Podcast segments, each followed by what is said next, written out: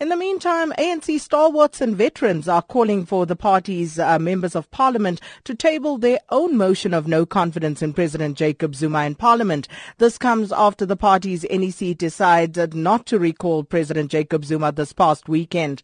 The stalwarts say no member of the ANC who falls prey to the dictates of commercial and self-interest must be allowed to remain in government in the name of or act on behalf of the African National Congress.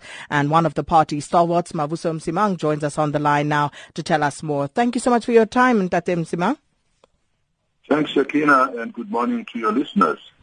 So, your pleas have fallen on deaf ears before. What makes you think that you will be listened to this time around? There is absolutely no certainty, but perhaps I should start off by commending most strongly the members of the National Executive Council committee who supported the motion for the removal of President Jacob Zuma from office. It is important for South Africa and also for the ANC in particular that the president steps aside in order to carry out the agenda for liberation, which is far from complete right now. Mr. Msimang, do you believe that President Jacob Zuma alone, has been the root cause of the challenges facing the ruling party currently, and that by getting rid of him in one way or another, that will resolve the problems that the ANC faces at the moment? That is absolutely not the case. It is important that President Zuma steps aside first in order for the ANC to be cleared of many of the people who have been complicit, who participate very actively, as has been exposed in different reports, in state capture, but also who just failed to hold the president to account. I'm talking about people in the leadership, in the NEC, which is an organization, a body that has the mandate to bring the president to order. They have simply failed to do that. And in failing to do that, they failed the nation. You cannot solve the problems of the ANC.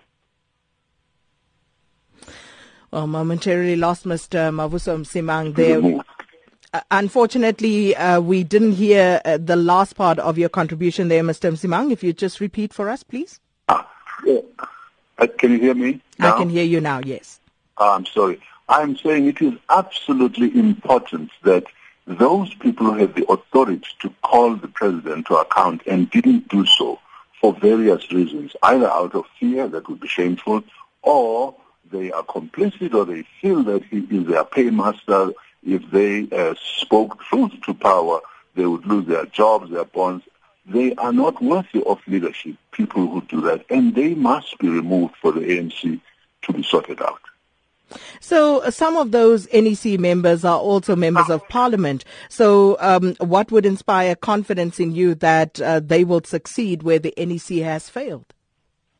It is very difficult for them, I have to say. But let us consider this. Individually, you owe it to your conscience. You owe it to the consciousness as well to vote in the right way. You know, the ANC collectively, the leadership that is to say, could have saved itself the embarrassment, as they see it, of having to vote on the side of the opposition. I can see the problems they might have with that, but they could have snatched that initiative from the opposition. For instance, in the past weekend, by taking this step, there would then be no need to go into that vote of no confidence sponsored by the opposition. But wouldn't it be seen as a betrayal of the African National Congress all the same, were the MPs to vote against their own? I am not really sure that that would be the case. If the opposition tells us that today is Tuesday, for Christ's sake, we're not going to say it's Wednesday because we've been told by the opposition it's Tuesday today.